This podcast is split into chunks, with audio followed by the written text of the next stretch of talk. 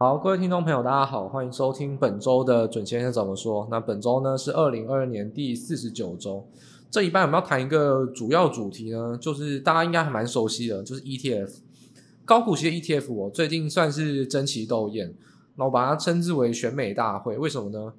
每个人呢其实都在跟别人比较，都在比说谁比较好。那事实上，诶，就可以用个比较超脱的观点，因为大家不要忘了，如果你是熟悉。熟悉我的听众应该知道，我对于高股息跟高值率是非常嗤之以鼻。那我就来用一个比较不同的观点来去评比，也就是说，在现在市场上，好多新闻都在写高股息的一些的新闻，高股息 ETF 的新闻，他们都要当裁判，哎，谁谁谁比较好啊？谁谁谁比较好？那我也要来当裁判，但我要用另外的角度，谁谁谁没这么烂啊？我要用一个比较中立一点的角度。不用吹捧谁比较好，比谁比较没那么烂。我们用另外一个角度来帮大家来评比这些高股息的 ETF 问题到底在什么地方？还有就是说，他们的选股逻辑其实有时候并不是券商的问题，是投资人本身脑筋转不过去。那其实这一点呢，我们待会就可以来好好跟大家来做一个分析。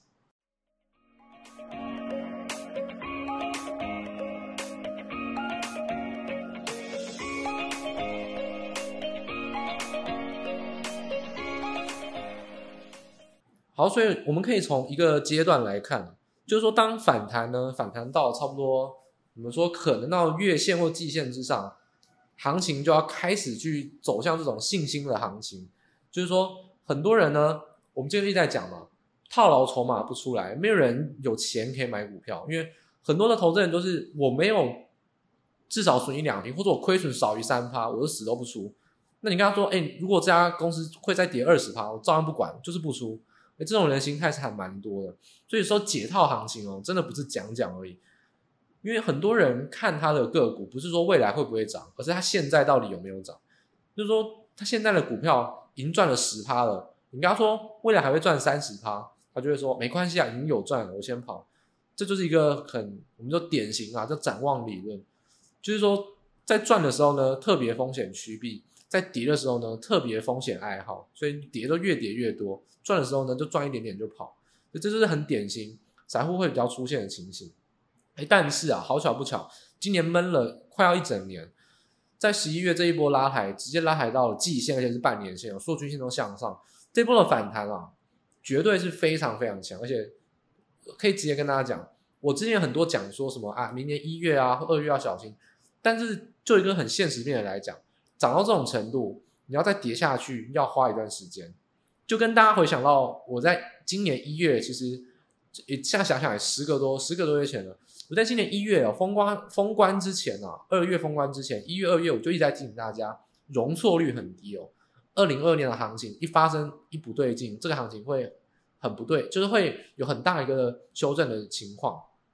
那大家知道吗？在二月，哎，刚好有乌俄战争，然后到三月。到加速升息，其实我们已经看到了这个现象三个月了，但真正的比较明显的跌幅也是要怎么样？也是要跌破所有均线。所以你就是说，其实市场上的行情这个气氛上啊，其实一直都没有改变，但是跟技术面大有相关。当你今天有收复任何一条均线，你要跌破它也没那么容易，至少要一个利空消息，而且跌破之后呢，通常还会侧反压，就是说跌破上升均线啊，技术面都会有一些反弹的力道，但是呢。但是没有办法再突破这个已被你跌破的均线，它就变成是一个我们常常讲说支撑转压力。所以说，如果你现在你这样仔细去数哦，五日线、十日线、月线、季线、半年线，你五条线要破，这个第一个是现在都还没有开始跌，现在连高朗震荡都还没有完全的一个成型。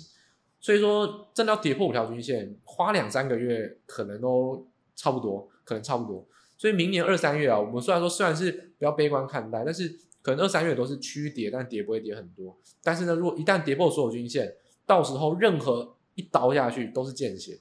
那就到时候一跌，没有任何一条均线，就是会有那种三趴五趴大盘哦，一天大盘三趴五趴的行情。所以说现在来看，我们怎么去讲说气氛这回事？因为现在就算叫你进去买，也不可能跌到哪边去。然后散户就解套了，所以呢，其实各家投信啊。基本上就是在抢客户啊，而年底了就讲个玩笑话，那些投信不用不用再笑想年终奖金吗？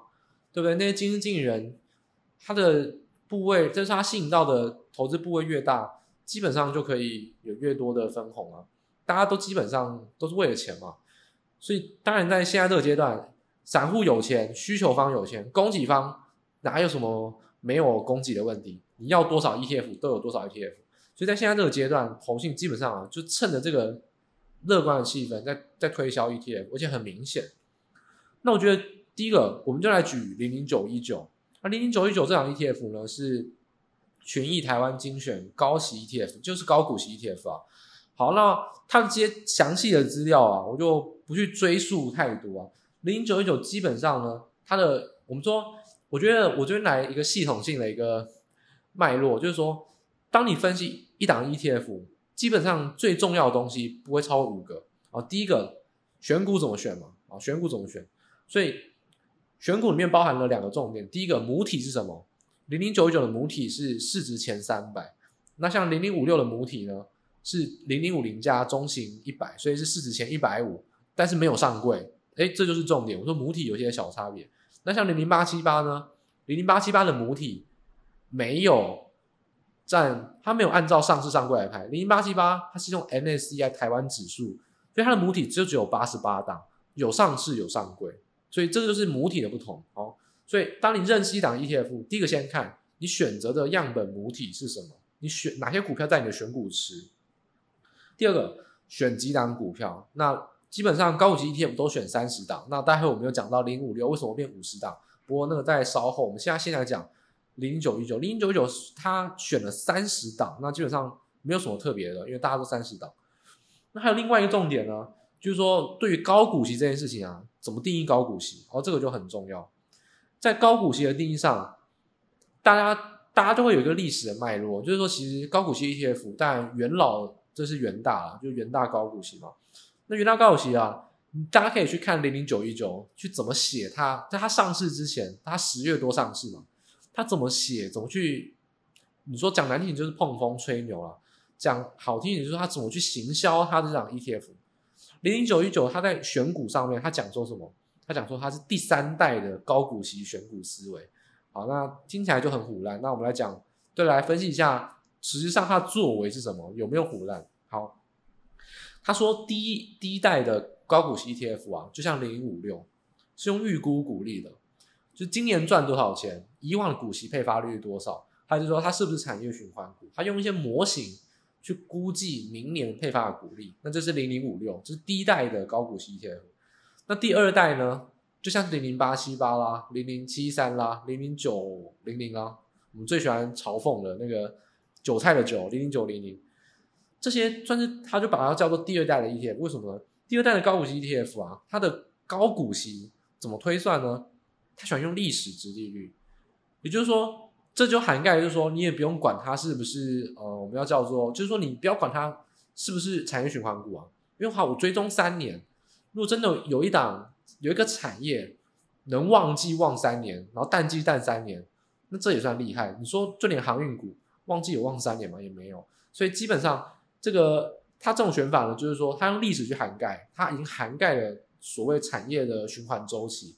它就比较不会有，就是面临到这种，你就说就是产业循环股的问题了。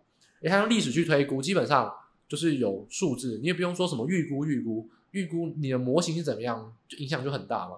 但是如果我直接是用历史数据，就是一翻两瞪眼，然后算出来怎样就是怎样，那当然这就会就对于 ETF 是比较能去推销啊，比如说他们少一些人为的因素。所以零零八七八，它就是用历史，例如说过去呃三年的一个指值域排行嘛，然后从它的样本母体，也就是 MSCI 台湾指数成分股八十八档中去筛前三十档。那这种情况下，零零五六到第二代的零零八七八、零零九零零，实际上零零九零零它是用什么呢？用宣告股息的，也就是说我根本就不要管你是历史配发怎样，还是我去猜你未来配发怎样，我不管你讲说你要配多少，我就在你讲完之后去买。那但这就很本末倒置啊！因为我就跟大家提过很多次了，呃，股息这回事，现金股利是左手配右手，你拿到的股利就是在在除权息扣掉，除非他填息，不管部分填还是全部填，他要填息你才有多赚，而且你还要扣税，所以基本上对于高股息这回事，我觉得它就是一个中立性，它没有好或不好。例如说，台湾高原零零五六有长期有跑赢零零五零吗？其实也没有。那基本上这也不是说这一档没有跑赢，是这其实国外数据都可以显现了。你任何的添加一些莫名其妙的策略的 ETF 要跑赢，就是说市值型的 ETF 很难，基本上很难。所以说等于说你为了这种，等于说你要有舍有得啊。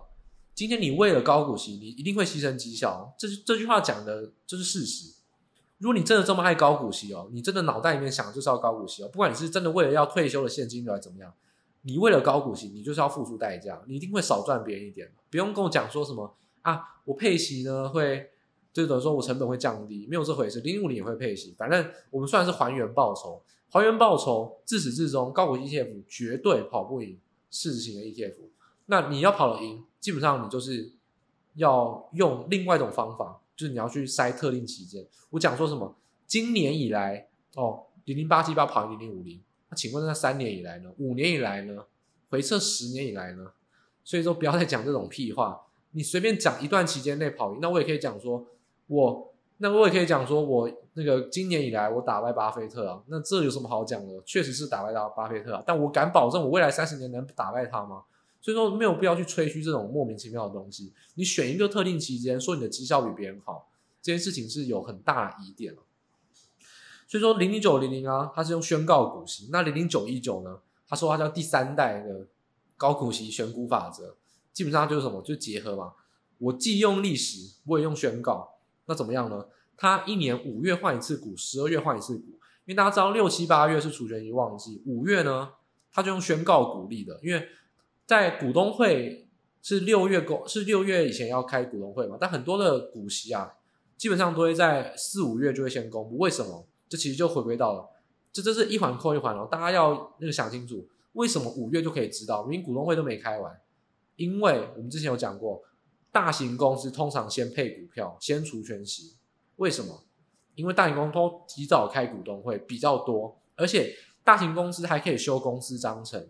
我可以董事会直接宣布我要配多少股利，例如像台积电，你只要是季季配或半年配的公司，百分之一百万要修公司章程，因为台积电从来没有为了二点七五块去开股东会确认我要发多少股息，所以像是例如说像群联哈，群联十二月也要发半年配的股息，他也不需要开股东会去确认，你只要改了公司章程，在股东会当下同意公司章程修改，往后公司章程。他按着公司章程走，董事会想配多少就可以配多少。等到明年的股东会，你才可以去检视说这个半年配配的合不合理。所以基本上这个鼓励的政策是这样子。所以五月啊，基本上就已经可以知道很多大型股了。所以一环扣一环又来了。请问零零九一九它的样本母体是谁？是前三百大公司，基本上都是中大型公司。所以通常他们的的选股啊也会比较浅。所以他选择在五月的宣告股利，这一点其实是没有太大的问题，因为五月通常应该有很多公司都宣告股利了。那十二月就没有这回事啊，十二月不是除权息旺季，所以十二月就会用预估股利的方法。所以说他现在十月上市了嘛，但十二月的换股啊，他就会用预估股利的方法。所以基本上他就是结合了第一代的预估股利，第二代的就是说这种历史配发跟宣告已发生的事实，他结合这这在一起。所以说。总结而言啦，如果哎，如果这个选美比赛嘛，我来评一下零零九一九这档 ETF，它厉不厉害？简单来说，对我来说根本就一样啊。它，你说它有什么创新吗？这叫什么创新？就是没有什么创新嘛。它是高股息 ETF 嘛。那我觉得表现跟其他个股不会差到哪边去啊。也就是说，其实我们认真去想一件事情哦，到底影响同类型 ETF 的绩效差距是什么？百分之百是选股。但选股其实跟高股息选什么有关吗？说不定有关，但我还是觉得，我觉得大家仔细去探究啊，你就把我举例来说，你就把零零五六、零零八七八、零零九零零，然后零零九零零九一九、零零九零七这几档高股息 ETF 去比较它的持股，我觉得啊，你如果有一点有一点就是 sense 去感觉一下。然后再去看一下它的公开说明书，其实我觉得高股息的定义其实真的不会差太多，影响到选股最多的还是样本母体，还有它的选股的一些机制。怎么说呢？样本母体我们刚才就讲过了，零零五六最大的也不也不能讲缺点，我不要讲缺点，零零五六最大的跟别人不一样的地方在哪边？它没办法选到上柜的股票，因为我们说它的样本母体是零零五零加中型一百，从来没有上柜股票。那 MSCI 指数像零零八七八的母体呢？MSCI 是有 OTC 的股票，所以你说像稳茂啦，或者说你像元泰，他剔除了元泰，为什么选到元泰？因为元泰是 OTC。五零五六百分之一百选不到元泰，因为它是 OTC 的股票，所以我就说其实母体的差别是更大。那更不用提你的母体大小，MSCI 指数只有八十八档，你选三十档，你基本上三分之一的股票会被你选到。其实再怎么样选都是那些股票啊。你说选股有差吗？你高股息的策略怎么选有差吗？跟母体比较有差吧。你这就这就八十档股票，有些股票像台积电，它更不会是高值率的，永远都不会被选到。那其他股票在那边选，其实都是那四五十档在换来换去啊。所以说选股的策略，我觉得倒不是很重要，再怎么选都差不多，哦，大同小异啊。你说你要预估的，你要用宣告的，选出来都是一样啊，都差不多。母体还是最有差别啊，当然会有一些细微的差别，但是我觉得母体的差别更大。就你到底你的选股值是哪些？我觉得反而才是造成他们就是差别的一个根源。我觉得这才是一个问题。所以很多新闻再去比较说什么啊，零零九一九怎么选啦，零零五六怎么选啦，零零八七八怎么选？我觉得去评论这些事情没有错，但是我觉得就一个更宏观的观点来看，评论这件事情对绩效不会有帮助。也就是说，它不会因为这些选股策略而去影响到绩效太多。我觉得基本上不会差太多。那也就是说，像近期啊，有人去讲零零五六要从三十档变五十档了。我不知道我的听众有没有人在买零零五六啊？虽然说我一直常常去抨击高股息 ETF，很抱歉，但是没办法，我的内心就是这么认为。那零零五六变五十档，或许有些人也在担心，到底零零五六变五十档的持股有什么问题？我就直接打脸了。有一个新闻啊，也不知道想，也不是新闻，有一个财经网红呢，他写了一篇文章，他说。从三十档变五十档，因为零零五六呢是用股息的值利率，也就是说预估股息值利率去排行，所以呢从三十档变五十档，你从三十名变成你要选五十名，一定会拉低整体的股利率、股息值利率。哦，这点都没有错。但问题来了，有人跟你保证股息值率越高，报酬越好吗？那，如果没有的话，那你担心什么？你担心什么？说不定。不去盲目的追求高值利率，搞不好绩效还更好。也就是说，大家都说高高股息高股息，说不定越不高股息的高股息，只是绩效越好啊。像我就会这么认为，我觉得越不去追求高股息的高股息，说不定绩效会越好，对不对？有可能你就会买到一些真正是有成长或是报酬型的标的，而不是配息型的标的。所以它当然它就不是本意啦，就像那个小当家嘛，面非面，那高股息非高股息。但是重点就是你赚多少钱，绩效来看，我觉得高股息 ETF 越高殖利率不一定代表高绩效，所以零零五六变成五十档持股，我觉得不用太过担心，说不定表现会更好，我蛮拭目以待的。我觉得如果真的出来的结果是零零五六选变成选五十档，而且三年过后有六次换股嘛，三年过后呢，市场在讨论一件事情，假假设啊，这是一个假设性，零零五六诶从三十档变成五十档。它的股息殖利率偏低了，降低了，但绩效变好了。如果真的到时候结论是这样子，那高股息 ETF 那些基金经理就头就很大了，因为你越不高股息，绩效越好，那就完蛋了。那你这档 ETF 还活得下去吗？就是还还能在市场上生存吗？所以我觉得高股息 ETF 哦，我真的不得不说，台湾真的是特别的执着。所以这个情况下。这累积的金额很大，那市场上什么时候会改变？其实我觉得没那么快，大家一定会持续的去存嘛。我觉得还是建议大家真的要存股，你就是存全值股，然后存市值型的 ETF。我觉得你说你不要主动操作，被动操作，我觉得存呃零零五零或零零六零八这种还是比较好。啊，甚至说你可以选择投绩优股，例如说大家有没有听过一个叫做 Secure Cash 的一个策略，就是说。呃，它叫做 secure cash，然后呢，sell put，也就是说，当我今天啊，这这个听起来你会觉得很疯狂，但是这个是行之有年的一个策略。我今天如果我我就挑准了，台积电是护国神山，台积电倒了，台湾大概也垮了，就直接这样讲。我我十年之内台积电倒了，台湾就垮了，所以台积电不可能垮，哎，台积电确实它还是处在成长周期，它是一家大型、稳定而且是好公司。那这时候你就可以做一个策略，什么呢？我来等台积电跌，跌的时候我要买嘛，对不对？但等不到怎么办？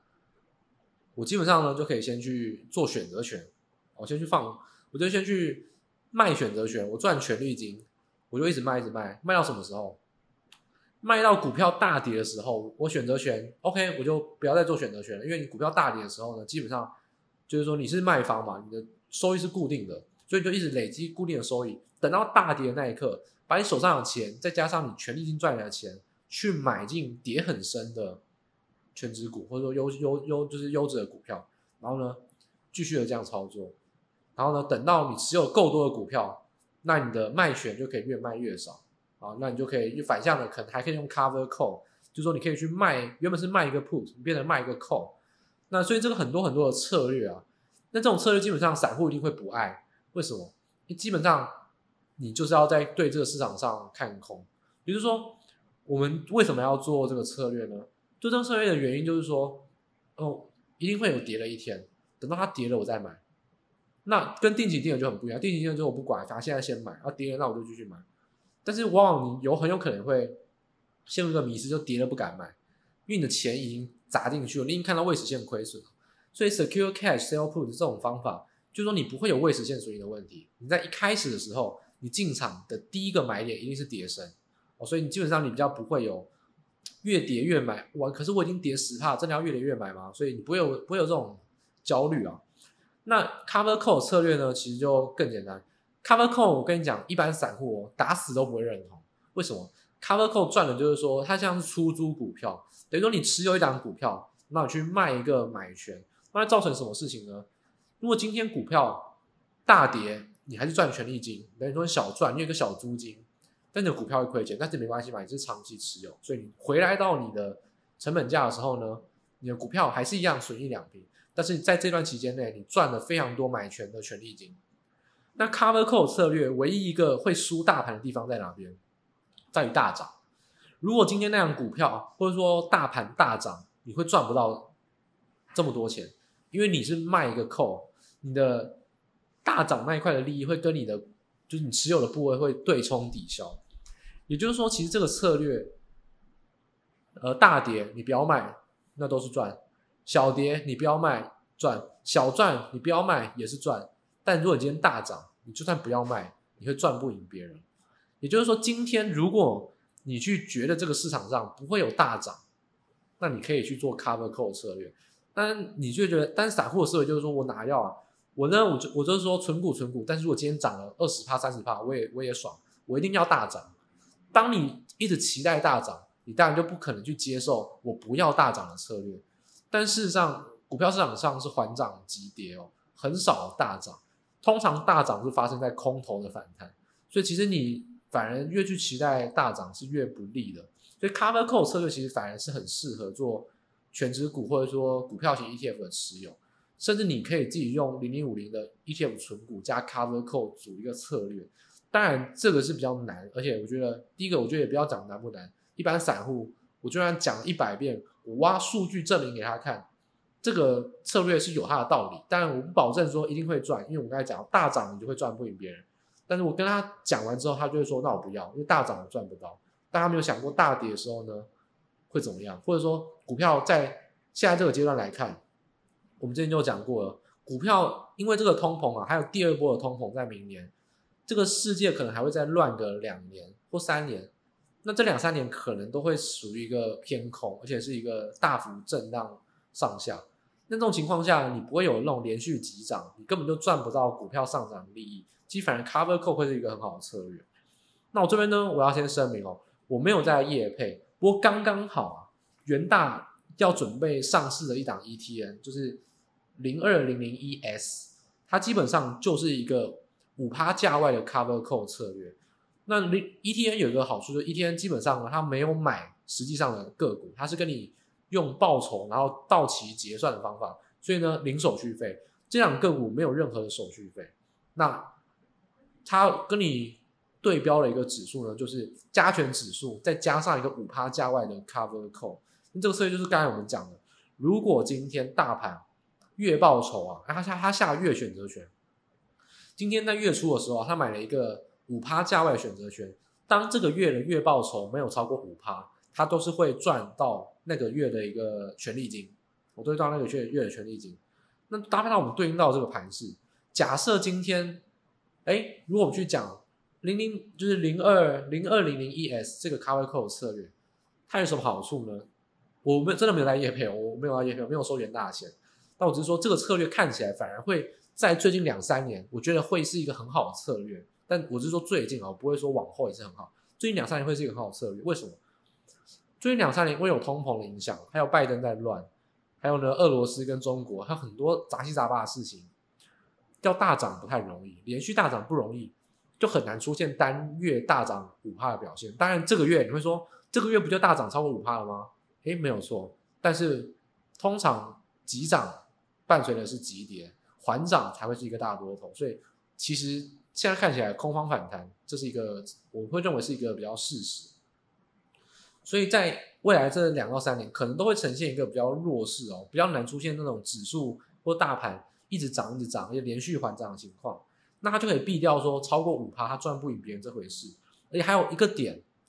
费的缩表啊，死都不缩，很快。现在资产负债表很，就是非常非常的，还是非常的庞大，但流动性很差。那造成什么事情呢？就是波动性很大。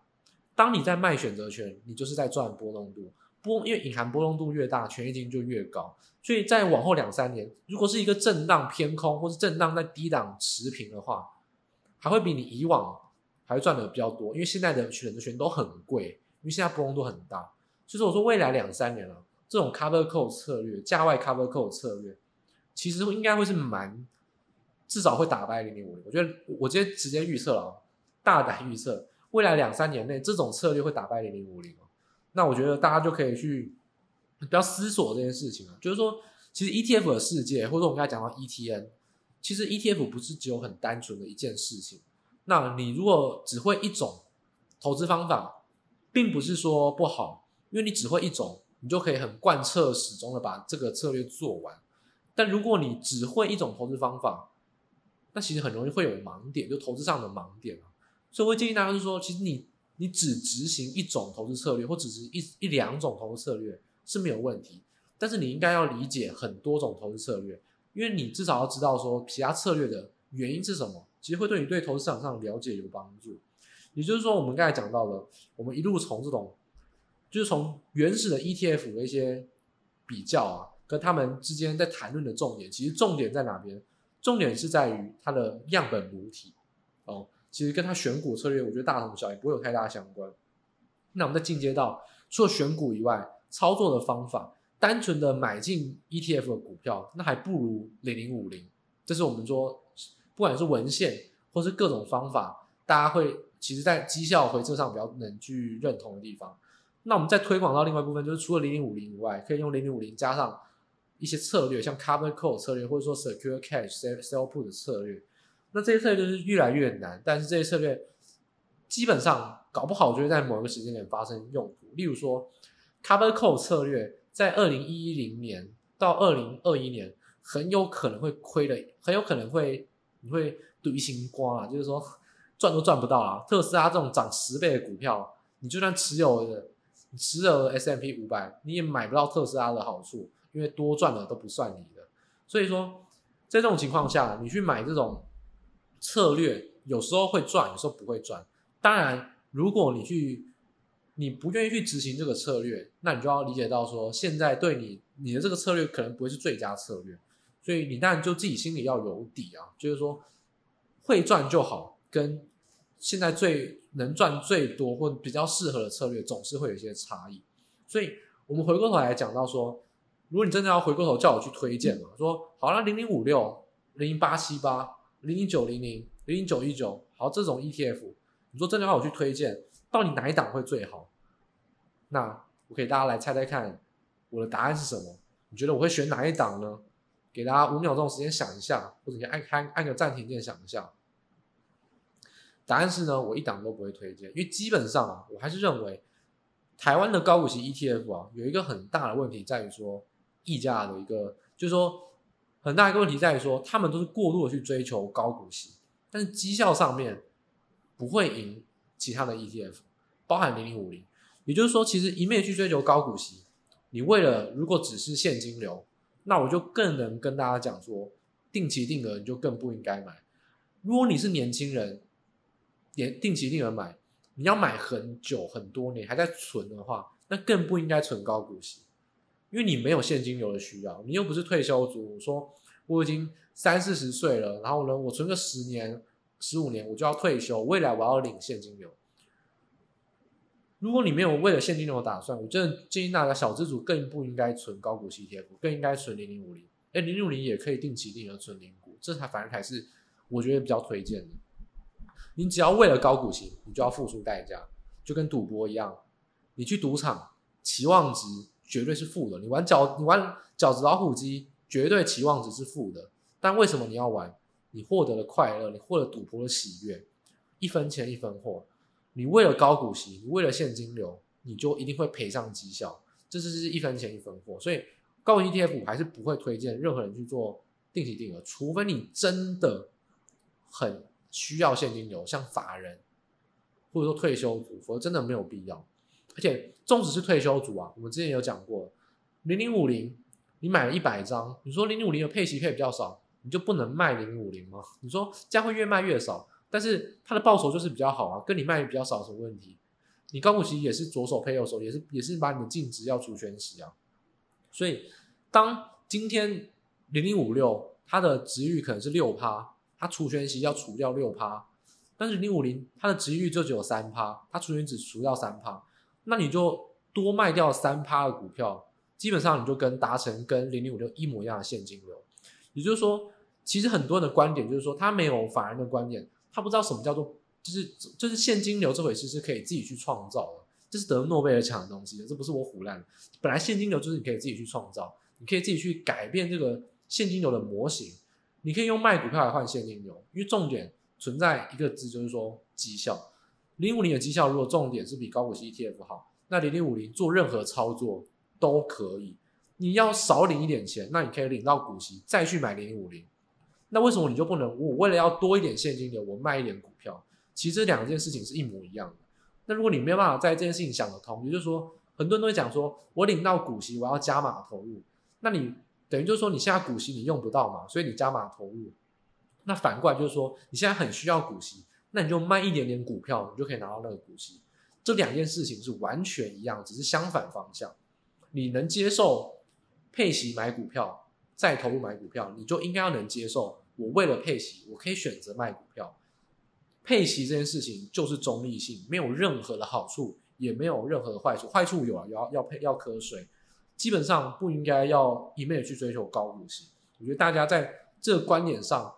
可以好好去思索一下，我觉得尤其是年轻人啊，存股没有问题哦，你就算不不主动操作，也不是什么大问题。但是真的不要轻易的选高股息 ETF 去存股，我觉得这里还是比较建议给大家。很多人会提绩效、绩效、绩效，我们在最后提醒给大家，做 ETF 的绩效都大有问题。我就举一个简单的例子，很多人都会说，今年以来高股息 ETF 完胜零零五零，为什么？还有什么？为什么高股息 ETF 有台积电吗？没有。零零五零有台积电吗？有啊，有有三四十趴。那台积电跌得这么惨，当然是当然是会输啊。那问题是你，如果是你要定期定额的买 ETF，你只存今年吗？你不是要越跌越买吗？那为什么不去跌今年跌很深的零零五零呢？你要去跌，你要去买今年很抗跌的高股息 ETF 呢？而且还选今年最抗跌的零零八七八呢？市场上为什么一堆人买零零八七八？我们在之前那一集特辑就已经讲过了，因为零零八七八跌最少。当你今天因为它跌最少而越多人去买进，那就完全跟越跌越买是完全不一样，而是越不跌你越买。所以说市场上投资人反而是逆势的操作，在现在这种情况下，很容易在明后年遇到大问题，因为终究会有补跌的压力。高股息 ETF 之所以抗跌，就来自于今年是空头的第一年，所以杀估值杀的是高本一比的股票。那高值率的股票对应到就是低本一比，今年的杀盘因为相对杀的少，但如果真的到跌衰退的时候，高值域的个股通常成长性偏低，通常很容易受到经济衰退的 criteria 就是临界点啊，很有可能到达它衰退的临界点，会先衰退。所以通常高股息 ETF 会在空头的第二个阶段开始会有补跌的压力。在第一个阶段之所以抗跌，是因为杀估值。你说台积电本益比从二十几倍杀到变成十几倍，你说像信华。对不对？从三四十倍本一笔杀到现在，那你说那些红海十倍本益比到现在还是十倍本益比，那你说为什么抗跌？就是因为估值的差别，空头先杀估值，所以今年当然高股息 ETF 你觉得会很抗跌，但明年起高股息 ETF 很有可能就会有补跌的压力，而且我们刚才说了，就拉长来看，高股息 ETF 不会赢过零零五零，这点是重点。当大多头的时候，零零五零一定会赢高股息。而且不要讲大多头，当空头转为多头，在震荡的那段期间内，高股息 ETF 就会输过于市值型 ETF。所以说，我觉得这一集的重点啊，就落在说我帮大家用一个比较特别的观点去解析说，高股息或者说你存股的策略上，到底差异性是什么？而且我觉得我还算蛮中立的。第一个，我不是投信的人，我不用去推销，我也不用去吹绩效。第二点，我很讨厌。基本上我不存股，所以我来解释存股就很适合，因为我没有特别偏好，我没有说一定要零零五零，我也没有一定要零零五六，我就是用不，我就是用绩效的想法，就是用数据去分析说零零五零、零零五六它的策略是什么。那今年为什么高股息会赢？那今年反而你在抗跌的情况下，应该要多买一点市值型的 ETF 才对。所以我觉得这一节的重点啊，我们就是画在说。这个 ETF 的一个买进，或者说 ETF 的差别，还有延伸到一些，就是说一些像搭配选择权的一些权值股的优绩优权值股一个策略啊，在这个架构上，我觉得就提供给大家一些想法。有时候你就听信于大家说啊，我要定期定额，这个是没有错的，我不我不反对。你定期定额要买 ETF，哦 OK，但是定期的定额你就说我我要买零零八七八，原因是什么？因为大家都在买零零八七八，因为它今年很抗跌。如果你的原因是因为今年很抗跌，原因是因为大家都在买，那你明年很有可能会遭受到滑铁卢。因为这件事情它是一个明显的，人家说就是纸样本啊，你在切切切夺命刀，你在切出一段时间点，切出一个让你可以吹嘘高股息比市值好的时候，那当你在切这种情况下，你一定就会有偏颇，一定就会有。均值回归的问题就会有，今年抗跌，明年会有补跌，所以我觉得高股息 ETF 这是很逆风啊！我觉得大家市场上都在存高股息 ETF，但我建议大家真的要存 ETF，不要存高股息，尤其是年轻人了。我觉得总结一句话就是这样子。那中间我花了很多证据，也讲了很多一些财财务上的一些操作跟理解，还有一些投资心理学上的东西。那就总结就是一句。如果你是主动操作的投资人，那今天这一集你可以不用听啊，跟你无关。如果你是被动投资的投资人，我真的建议你去买市值型 ETF，远大于高股息。纵使今年高股息很抗跌也一样，更应该在这时候买跌升的市值型 ETF。那第二点就是说，如果心有余力的话，我反而建议你可以去尝试用 Cover Call 或者是 Sell Cash 或 Secure Cash Sell Put 这种策略，在未来两三年。我觉得会更胜于市值型 ETF，也就是说，我们该讲到这种比较难的这种滚动式的策略，在未来两三年应该会赢过市值型，然后呢，明年到明后年应该市值型就会胜过于高股息。所以我说，在对这种波段持股啊，就是说你持股不卖，那怎么样持股不卖？你可以选择高值域的股票，你可以选择市值型的股票，你可以选择我买绩优股，但我搭配选择权，这三种都是同类型。就不是比较像是长期持有的一种操作策略，我觉得建议给大家，在未来两三年内搭配 Cover Call 或搭搭配 Secure Cash Sell Put 的策略，反而会赢过市值型。我认为啊，但事情没有发生，大家都可以说我是错的，但你也不能，哎，大家都不能说我是错的，我也不能说我是对的，因为事情没有发生。那我预测是这样子，这些策略会大过于市值型，市值型又会大过于高股息。那马上进入到二零二三了，我觉得这件事情大家就可以走着瞧。我在这边算是同整了一个。同这这这个这几个策略之间的一个差别啊，那帮大家做一个整理，比方说用一个不同的观点，用比较数据的观点去提供给大家在投资选择上的一些不同。当然，你也可以还是既守固守在你的岗位，就是我不管，我就是要持续的存零零八七八，这也无所谓，因为我们刚才已经说了，就是个人喜好。台湾是一个自由的国家，你想要怎么样就怎么样，没有人逼你，也没有人可以管你。但是呢，当你为了高股息，你就会付出一点点绩效上的一个赔偿，就是说这是一个有得有失。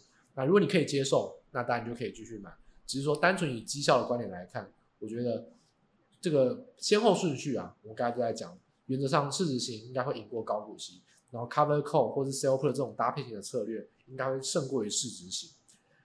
那以上呢，就是今天的一个正式节目啊。那这节节目呢，我们就到这边正式结束。那希望对大家呢，在投资观点上有一些帮助，或对于你可能不知道的一些投资操作策略上啊，有一些新的一些认识啊。那希望对大家呢，在操作上呢，都可以有一些帮助啊。那祝大家在下周呢，都能投资顺利。那进入到十二月，希望大家都能事事顺心。那我们一样在下一周的同一时间，在各大 Podcast 平台跟大家见面喽。大家拜拜。